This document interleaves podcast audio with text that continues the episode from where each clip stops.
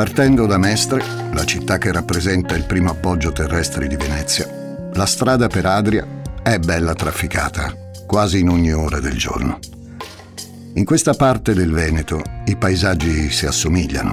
Sarà per la vicinanza con il mare, per i canali che rendono queste pianure tra le più fertili d'Italia. Ma per un professionista di città, alle prese con la più ordinaria delle professioni, facciamo tipo un consulente finanziario. Le strade non significano nulla a parte distanze da colmare, traffico da superare, appuntamenti da onorare. Qui, in Veneto, così come in ogni parte del mondo. Io credo che il nostro uomo si senta proprio così. Una persona normale, da un paio d'anni catapultata in Veneto, dopo una vita trascorsa piacevolmente nella calda e accogliente Sicilia. Palermo, per essere precisi. Di bell'aspetto, signorile, una bella barba che piace alle donne, con quello sguardo rassicurante, gli abiti sempre in ordine, l'eloquio elegante e affettuoso. Sì, ho parlato di donne a plurale, benché il nostro uomo abbia superato i 50 e abbia ben quattro figli, due dei quali da un matrimonio precedente e un amante che lo aspetta tutte le sere della settimana feriale. Una vita scandita da una ripartizione certosina tra la famiglia di Adria, dove si palesa il fine settimana, e la donna delle passioni a Mestre, dove dorme gli altri cinque giorni. Ogni giorno feriale che Dio manda in terra quell'uomo, quel consulente, parte da Mestre e va a lavorare a Padova, in un ufficio di consulenze finanziarie. Poi, il venerdì, porta a termine il dovere di ogni buon padre di famiglia. Va a trovare la moglie e i due figli a casa, ad Adria. Hi, I'm Daniel, founder of Pretty Litter. Did you know cats tend to hide symptoms of sickness and pain? I learned this the hard way after losing my cat, Gingy. So I created Pretty Litter, a health monitoring litter that helps detect early signs of illness by changing colors, saving you money and potentially your cat's life. Pretty Litter is veterinarian developed, and it's the easiest way to keep tabs on your fur baby's health right at home. Go to prettylitter.com and use code SPOTIFY for 20% off your first order and a free cat toy. Terms and conditions apply. See site for details. This episode is brought to you by Shopify. Whether you're selling a little or a lot, Shopify helps you do your thing, however you cha-ching. From the launch your online shop stage, all the way to the we just hit a million orders stage. No matter what stage you're in, Shopify's there to help you grow. Sign up for a $1 per month trial period at shopify.com slash special offer, all lowercase. That's shopify.com slash special offer. Mestre, Adria, Mestre, Adria e ancora Mestre, Adria e in mezzo Padova, la nostra città.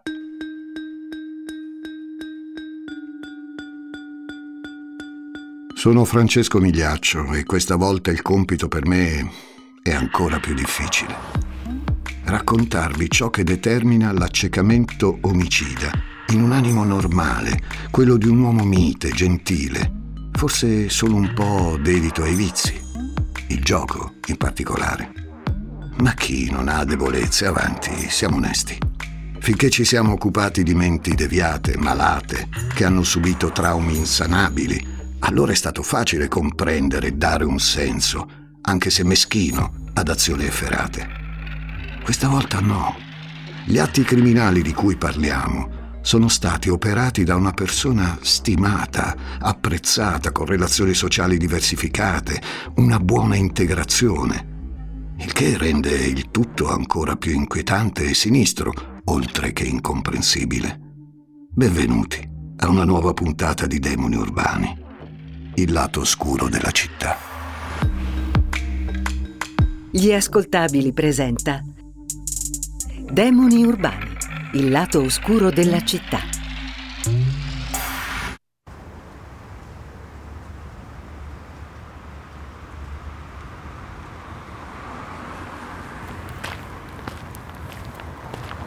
Dicevamo che il teatro degli omicidi di cui vogliamo raccontarvi oggi è Padova. Una città di gente che lavora, che studia, una città tutto sommato tranquilla.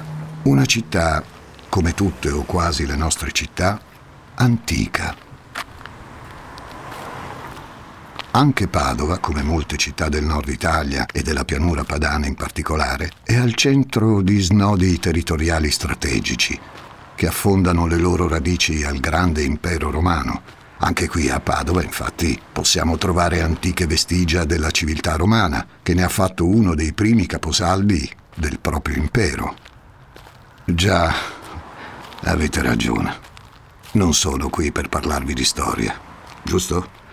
Eppure, mentre passeggiamo tra i monumenti, i portici, le vie dalle architetture medievali, mi viene naturale pensare che abbiano assistito quali testimoni silenziosi a momenti in cui vite umane sono state stroncate per sempre e per giunta senza motivo, qualcosa che continua a inquietarmi come se in un luogo così mite, accogliente, non vi sia spazio per atroci crimini. La stessa impressione che ho provato osservando il volto omicida che a Padova ha colpito con assurda determinazione. Una volta che ve ne avrò svelato l'identità, andate sul web a vederne le foto e vi porrete lo stesso quesito. Mi dico, no, non è possibile. Lui, quest'uomo dal volto comprensivo, ben vestito, dall'immagine irreprensibile, Può essere davvero lui, il mostro di Padova?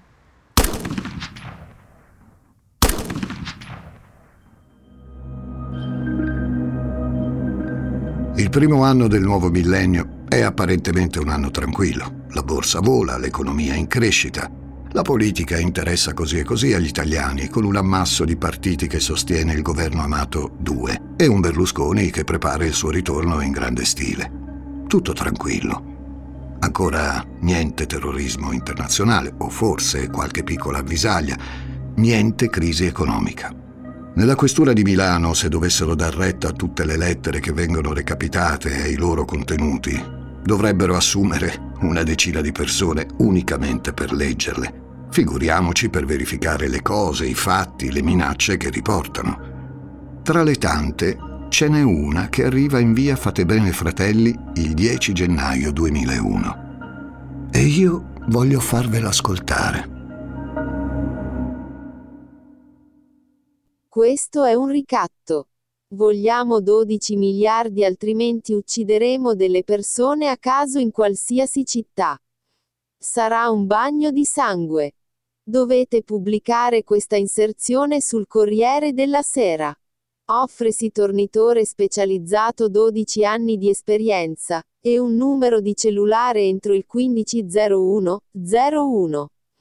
Se non ubbidirete, dopo le prime uccisioni manderemo copie alla tv e giornali e magari a qualcuno verrà voglia di imitarci. Scateneremo il terrore. Eh, di mitomani. Ce ne sono tanti in giro. Chi potrebbe avere il sangue freddo di uccidere persone a caso, impostando così un assurdo duello con lo Stato e per giunta rivendicando un prezzo di 12 miliardi di lire? Una cifra pazzesca. La lettera, al contrario di molte altre che in questi casi vengono protocollate e archiviate, stimola gli inquirenti a non lasciare andare la cosa. Accolgono quindi la richiesta e pubblicano l'annuncio sul giornale ma possono farlo solo il 15 gennaio, primo giorno utile per farlo perché il 13 è un sabato. Ed ecco che sul Corriere della Sera appare l'annuncio. Offresi tornitore specializzato. 12 anni di esperienza. Segue il telefono, ma nessuno chiamerà quel numero. Invece arriva una seconda lettera è spedita con timbro postale di Padova del 30 gennaio. Tenete bene a mente le date. Parte il 30 gennaio e arriverà a destinazione il 2 febbraio 2001. La busta è quadrata con finestra. Indirizzo e contenuto scritti con il normografo, un righello sagomato con le lettere che usano gli studenti. Il testo è ancora più inquietante. Continueremo fino a quando non pubblicherete sul Corriere della Sera questa inserzione. Offresi tornitore specializzato. 12 anni di esperienza. E questo numero di cellulare. Continueremo a fare cosa? si chiedono gli inquirenti. In calce alla lettera segue per la prima volta una firma. Padova 1. Sembra una sigla, come quelle dei taxi. Agli inquirenti sale un brivido lungo la schiena. Ci vuol poco per mettere in fila gli avvenimenti. Allora vediamoli insieme. La lettera è stata spedita il 30 da Padova. Una veloce scorsa agli episodi di cronaca nera del capoluogo veneto. Il 29 gennaio, la sera prima, è stato ucciso un tassista. Pisa 14 era la sigla della sua vettura. Ucciso, senza apparente motivo. Certo non si è trattato di una rapina, perché il suo portafogli con l'incasso non è stato prelevato. Facciamo un passo indietro.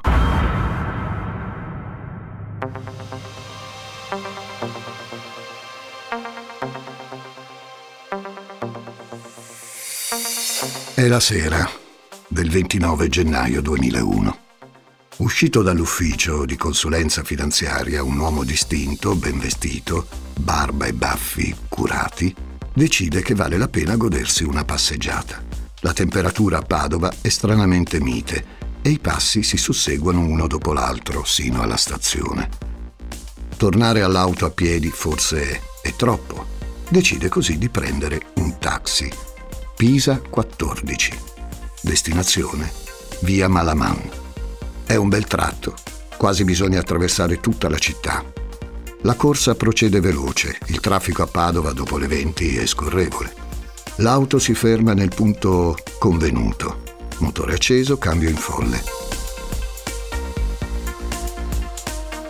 Il tassista Pierpaolo Lissandron è a fine giornata. È andata bene, pensa. 400.000 lire di incasso non sono male per una giornata invernale a Padova, senza contare quel viaggio, l'ultimo, che ne avrebbe fruttati circa 30.000 di lire. Quel conto non sarà mai pagato. Pierpaolo Lissandron non fa in tempo a fermare il tassametro, che viene raggiunto da un colpo di revolver alla nuca. Il proiettile, scamiciato, si apre nel suo cranio e si ferma lacerando tutti i tessuti molli interni. Di Sandron è agonizzante. Del suo passeggero si sono perse le tracce.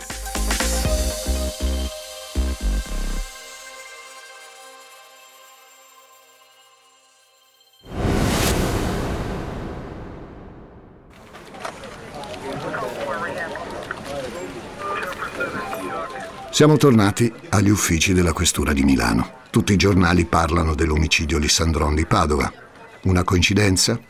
Eppure di quel delitto manca il movente. Il portafogli di Lissandron è intatto, così come gli effetti personali della vittima.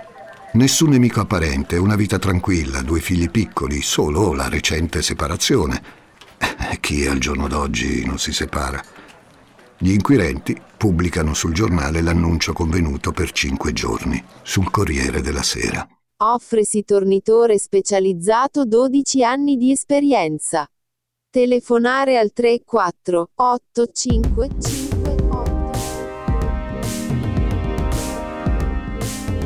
All'annuncio rispondono tante persone, per lo più impresari di officine alla ricerca di tornitori specializzati con 12 anni di esperienza, per l'appunto ma nessuno che faccia riferimento all'omicidio. E il tempo passa. È l'11 febbraio 2001, pieno giorno. L'agente immobiliare Walter Boscolo ha un appuntamento, ore 12.30, in via San Francesco, di fronte alla farmacia. Signor Pertini. Sono gli appunti della sua agenda e il nostro Walter, 38 anni, una vita brillante, una bella fidanzata, va all'appuntamento con il solito entusiasmo. Ha in mano un bel bilocale, Walter, in quella via prestigiosa, ricca di portici, che segue il centro storico cingendolo in un morbido abbraccio. Un affare per chi lo affitta. e per l'agenzia. Il signor Pertini è un uomo di mezz'età, elegante, una barba ben rifinita, dai modi signorili. Il cliente giusto, pensa Walter, che di speranze non se le fa comunque. Sa che ogni vendita fa storia a sé. Questo signor Pertini non vede l'ora di vedere l'appartamento. Walter lo accompagna, apre la porta con la chiave, accende la luce. Fa per aprire le persiane, ma quello gli dice che non serve, che non è necessario. Walter fa appena in tempo a stupirsi per questa richiesta, nessuno vuole vedere un appartamento al buio. Fa per girarsi, ma è un attimo. La sua testa viene colpita da tre colpi di revolver, proiettili scamiciati, ancora loro, che gli devastano il cervello. Per lui, buio improvviso. L'immobiliarista Walter Boscolo si accascia a terra in una pozza di sangue. Il signor Pertini, freddamente, prende dalla tasca due carte da gioco, due re, quello di cuori e di quadri, riposti ordinatamente sul tavolo della sala, prima di dileguarsi.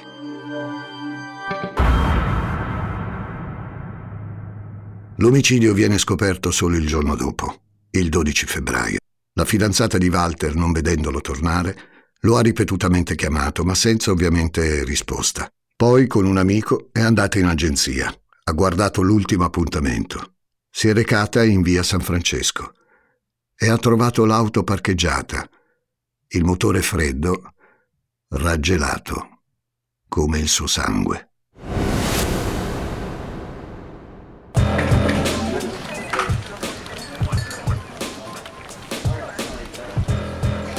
In questura a Milano si sentono come pugili suonati. Ancora non hanno provato a offrire un'ipotesi investigativa che arrivano appena in tempo a leggere i giornali sui quali è riportata la notizia di un secondo omicidio, che il cellulare indicato nell'annuncio sul Corriere della Sera riceve un sms. C'è poco da capire. Il messaggio riporta solo un numero il 12.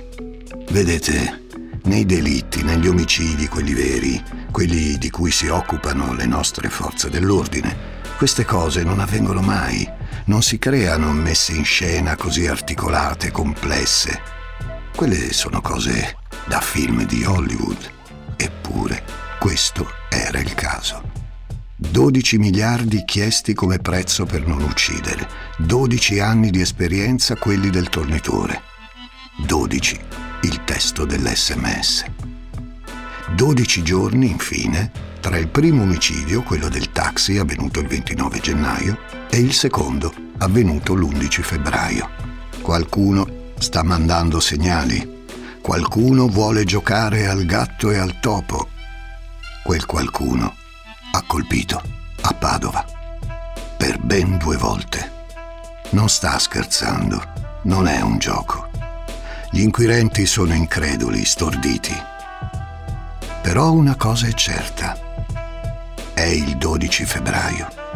Non c'è tempo da perdere, perché se i calcoli sono esatti, mancano 11 giorni al prossimo omicidio. A occuparsi delle indagini a Padova sono due sostituti procuratori, Paolo Luca e Paolo Fietta, aiutati dagli agenti della squadra mobile di Milano Luigi Savina e Nicola Lupidi. Sanno che non c'è un attimo da perdere e che per salvare una vita bisogna fermare il mostro di Padova. Imperativo categorico. Rintracciare chi ha mandato quel messaggio con il numero 12. Non serve cercare molto. È lo stesso anonimo a mandarne un altro.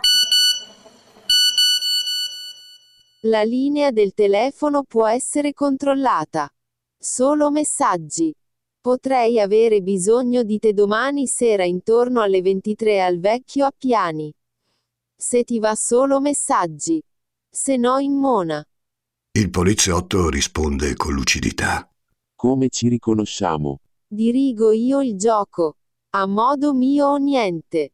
Tribuna ospiti. Sarò solo. Non ci sarà nessuno a quell'ora. Ci riconosceremo. Accontentati. Ok gioco condotto da lei. Mi interessa conoscerla. Faccia capire con un particolare che è lei la persona giusta. La sua determinazione mi preoccupa. Posso fidarmi. Fidarsi è bene, non fidarsi è meglio. Io non mi preoccupo ma sta a te. Devi giocare bene le tue carte. Per l'incontro aspettiamo. Ci vuole pazienza.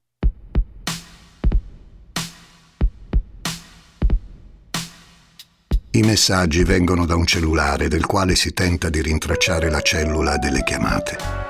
I dati vengono confrontati con quelli di una tessera telefonica, una scheda usata coi telefoni pubblici. Anche quelle lasciano tracce.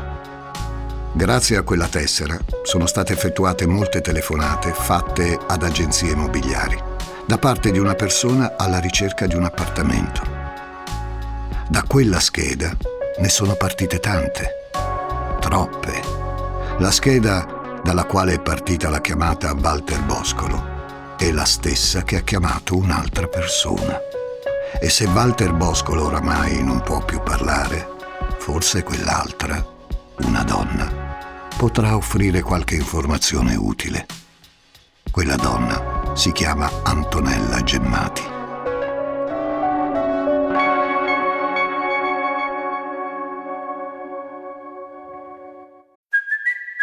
It's Kaylee Cuoco for Priceline. Ready to go to your happy place for a happy price? Well, why didn't you say so? Just download the Priceline app right now and save up to 60% on hotels. So, whether it's Cousin Kevin's Kazoo concert in Kansas City, go Kevin, or Becky's Bachelorette Bash in Bermuda, you never have to miss a trip ever again. So, download the Priceline app today. Your savings are waiting.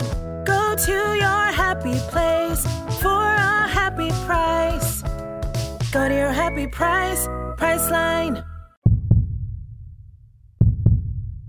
Antonella Gemmati è una donna di 45 anni, di Palermo, che vive a Mestre, in un condominio di via Paruta, assieme a un uomo, sui 50, alto, signorile nei modi, con una barba ben curata.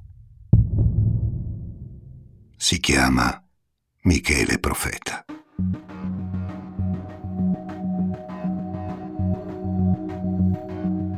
Le indagini si concentrano su quest'uomo apparentemente al di sopra di ogni sospetto, ma lentamente emergono elementi quantomeno sinistri. Si scopre che Profeta ha una decina di cellulari, da uno dei quali sono partiti gli sms inviati al numero del Corriere della Sera. Ah, che ne dite? Forse ci siamo? Ma non basta ci vuole un altro indizio. Si è lanciata un'indagine a tappeto per scoprire chi ha contattato le agenzie immobiliari di Padova per chiedere del titolare e vedere un appartamento. Si risale a una telefonata fatta a un'altra agenzia prima dell'omicidio Boscolo. Un uomo ha chiamato per vedere una casa, ma quando è arrivato il momento dell'appuntamento, al vedere che l'agente immobiliare era accompagnato, quell'uomo, quel potenziale cliente, è fuggito via. I proprietari non possono dimenticare quello strano episodio. Gli inquirenti mostrano le foto del sospettato. I titolari dell'agenzia non hanno molti dubbi. Sembra proprio lui, Michele Profeta.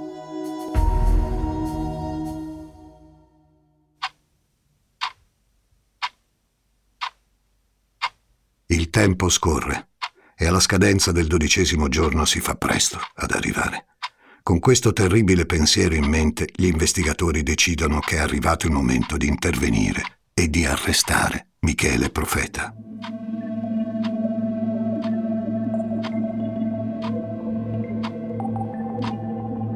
È il 16 febbraio, le ore 18.45. Michele Profeta ha trascorso la giornata al lavoro presso un cliente. Sta uscendo da uno stabile in via Alberto Mario, vicino a Prato della Valle, in centro a Padova. Cinque agenti in borghese della mobile di Padova e di Milano sono nei pressi. Attendono che l'uomo salga in auto e lo bloccano.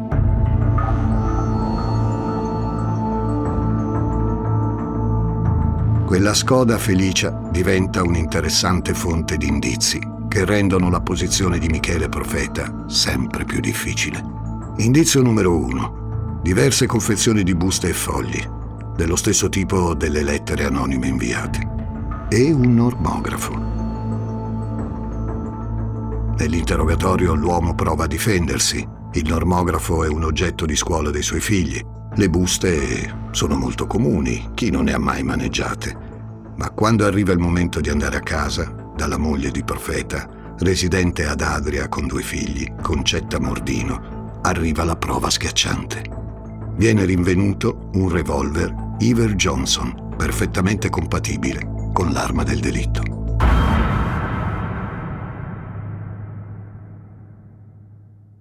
Adesso si può dire con certezza.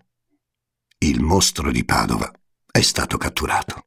Non potrà fare più del male. Resta da capire quale logica possa avere spinto Michele Profeta a uccidere con questa lucidità persone che non ha mai conosciuto in vita sua, stroncando vite indirizzate verso altre strade. Lui, un uomo che fino ad allora, per quanto diviso in due famiglie, non aveva fatto del male a nessuno. E allora andiamo anche noi a scoprire le crepe di una vita apparentemente ineccepibile, quella di Michele Profeta.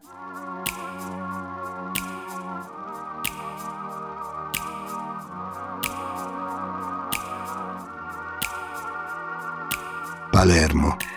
Michele Profeta è un giovane intraprendente. Lasciata l'università, si getta nel business immobiliare.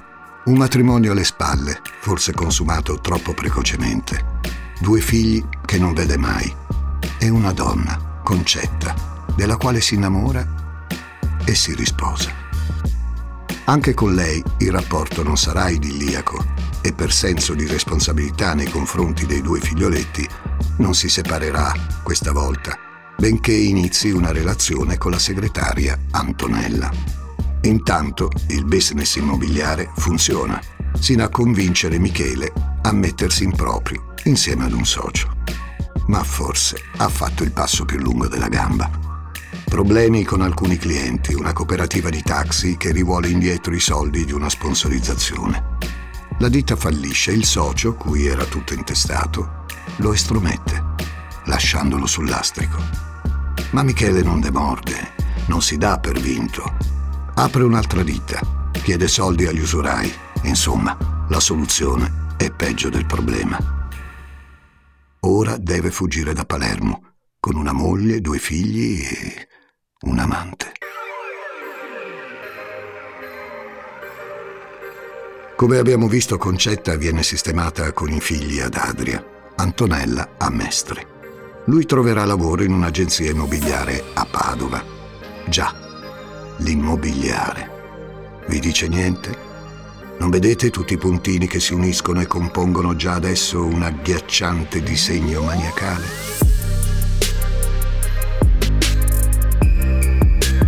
Il lavoro dell'agenzia immobiliare va abbastanza bene all'inizio. Michele riesce a portare a casa fino a 5 milioni al mese.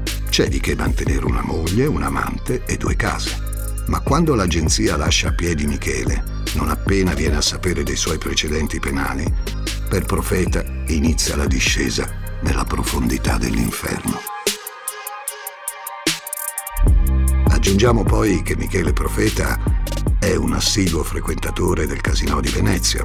Lo vedono passare fino a 400 volte nel periodo del suo soggiorno in Veneto. E chissà quanti soldi sono finiti nel pozzo. Michele non ci può credere. Quel business, l'immobiliare, quell'istanza di fallimento della cooperativa di taxi, c'è chiaramente un disegno diabolico che mira a distruggere la sua vita, una vita di un uomo superiore, meritevole di ben altro scenario. Per lui, un uomo dedito alle letture dei classici, dei grandi filosofi, lui, un uomo amato dalle donne, elegante, brillante. Ora costretto a consegnare volantini per un'agenzia immobiliare. No, questo è troppo.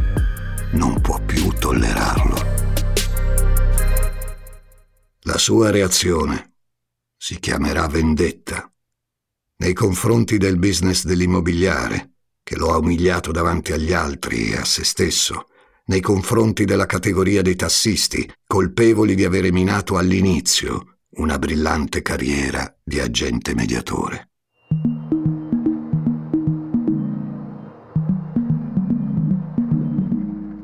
E Michele Profeta si sono innestate due vite parallele. La vita reale, quella del professionista che ci prova in tutti i modi a emergere, che ritiene di avere un credito ancora da esigere dalla vita, che pensa che tutto debba essergli dovuto, sino alla conseguenza estrema, andarselo a prendere in tutti i modi. È a questo punto che il delirio di onnipotenza si manifesta con il ricatto estremo. Le vite degli altri in cambio del risarcimento economico sufficiente a far svoltare Michele definitivamente. Quei 12 miliardi di lire che gli avrebbero permesso di ribaltare le sorti di una vita che, almeno per quanto ne era convinto, non gli aveva dato quanto gli sarebbe aspettato. Nelle nostre incursioni nel buio della mente, nei luoghi più tetri e tristi delle città, abbiamo spesso assistito a vicende di assassini che agiscono nell'ombra, impuniti per molti anni la parabola di Michele Profeta. No. È durata il lasso di un paio di mesi. E questo naturalmente è un bene, perché Michele Profeta avrebbe sicuramente continuato a uccidere nella sua folle lucidità altri innocenti, altre persone con la sola responsabilità di avere scelto per la propria realizzazione il mestiere dell'agente immobiliare o del tassista. Michele Profeta termina la sua parabola poco tempo dopo la condanna definitiva, nel 2004. Forse aveva trovato pace per la sua mente in un corso di studi di lettere e filosofia che lo assorbiva per gran parte della giornata. Al primo esame, tuttavia, forse per l'emozione, più facilmente per il suo stato cagionevole di salute, Michele Profeta viene colto da infarto e muore davanti al professore che lo stava interrogando.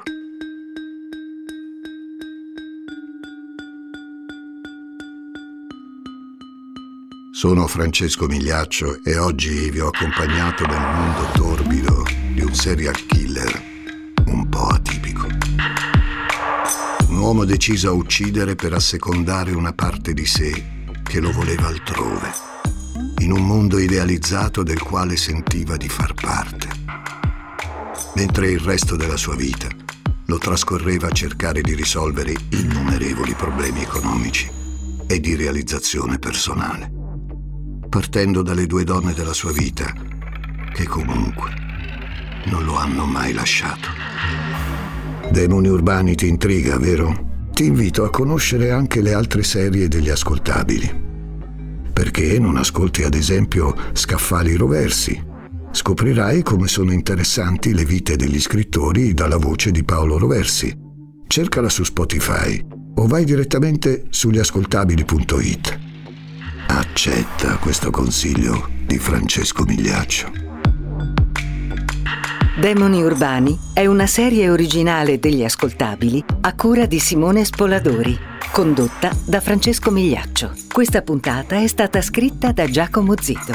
Editing e sound design di Sara Varricchione e Francesco Campeotto. Prodotto da Giacomo Zito e Ilaria Villani. Tutti i diritti riservati per gli ascoltabili.